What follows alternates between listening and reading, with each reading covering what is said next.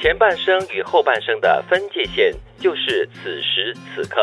如果我们把我们的人生划分为前半生跟后半生，那个分界线就是此时此刻，就是我们的那首歌曲《活在当下》，当下的美好。嗯，其实很多的决定啊，都会改变我们接下来的道路啊。嗯，可能你不觉得，但是我们之前也曾经讨论过嘛，就是一个决定，一念之差，就会改变接下来可能会发生的事情。嗯，其实这句话最重要的提醒你，就是说你要在当下做出一些重要的决定。嗯，啊，如果你没有办法很好的划分所谓的前半生和后半生的话呢，其实接下来的这句话也是一个很好的提醒。今天是你余生的第一天。嗯，很多时候我们就被之前发生的事情，呃，就是给牵绊住，因为我们总是觉得说它是一个基础，哇，我已经建立了这么多了，然后现在因为某一些事情我要改变，我要毁掉，我们就会慌乱。嗯，可是呢，如果你把今天当成是第一天的话，你就会愿意。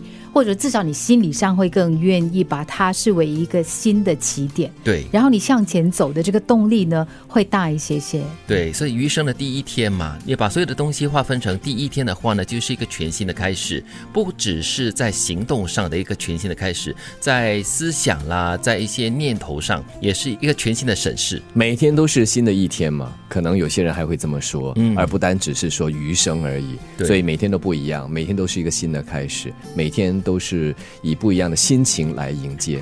就是在你们感觉到很苦恼，或者是面临很多挫折的时候，你们会不会就是把所有前面的东西，一些呃不愉快的经历啦，全新的洗底，然后呢再重新的开始呢？就把它划分成第一天，有这样子的一个大动作吗？比较难吧，因为怎么说还是人嘛，所以这个情绪啊，这个念啊，还是会在的，只是说它的轻重而已。嗯，比如说你可能在之前做了一个决定，拿拿买东西好了，比如说你你决定做一个投资，嗯，你买了之后你发现，哎呀，我投资错误了，你可能面对了一个蛮大的一个损失。嗯，可是我我总是会提醒自己说，那个是你在当时在有限的资源当中，或者在那个点上你看得到、听得到、能够掌握到的所有的。信息呃之下呢，你做的一个决定，你就不要去后悔你做的那个决定。嗯，你可能需要做的就是在这个点上，你再去评估、去计算说，OK，那个损失是这样子的，可能是情感上的损失。好了，我我投资失败了，你可能说，哇，我建立一段感情，我花了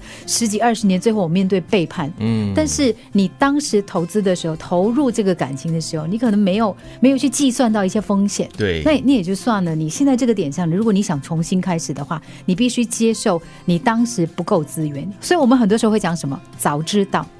哎呀，我早知道就我不要这样子，我早知道我就不要花这么多时间在这个人身上、这件事身上了。对，心态很重要。就如你刚才所说的，你不要就是花时间在后悔上，你要懂得找办法来止血或者止痛，不然你没有余生。对，你只有劫，这你的余生就没有，永远都不会有第一天了。对对，你只有劫难，因为你永远就在想，哎呦，早知道我不要这样，早知道我不要那样，是自怨自艾。最近我也看过这样的一个说法呢，就是呢，只要你开始了。你就要继续，而且你要负起他的责任和承担。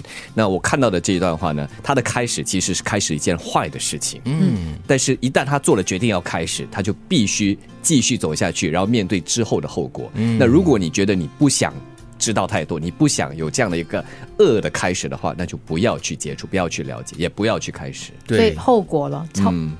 所以，这个能不能够承担后果，是你在做任何的决定的时候的一个很重要的思考。对，比如说你想要换工作，你说哇，这个这个点上我已经不行了，我一定要放弃这个工作。工作是最容易让人家后悔的，因为首先，如果你在没有安排的情况之下离开某一份工作的话，你可能面对的是找不到下一份工作，对，你可能就面对柴米油盐的问题了。这是一个大决定。那日常生活中，我在想，很多人都是买了东西之后后悔，这是日常。常小后悔，早知道我不要吃那个云吞面，我就应该吃黑米的哈。我觉得这个日常生活中的这个后悔哦，是一种常态来的，你要接受这个新常态。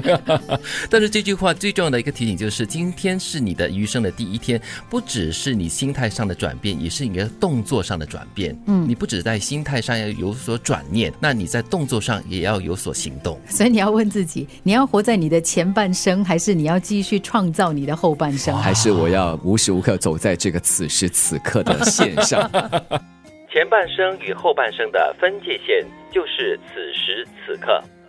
今天是你余生的第一天。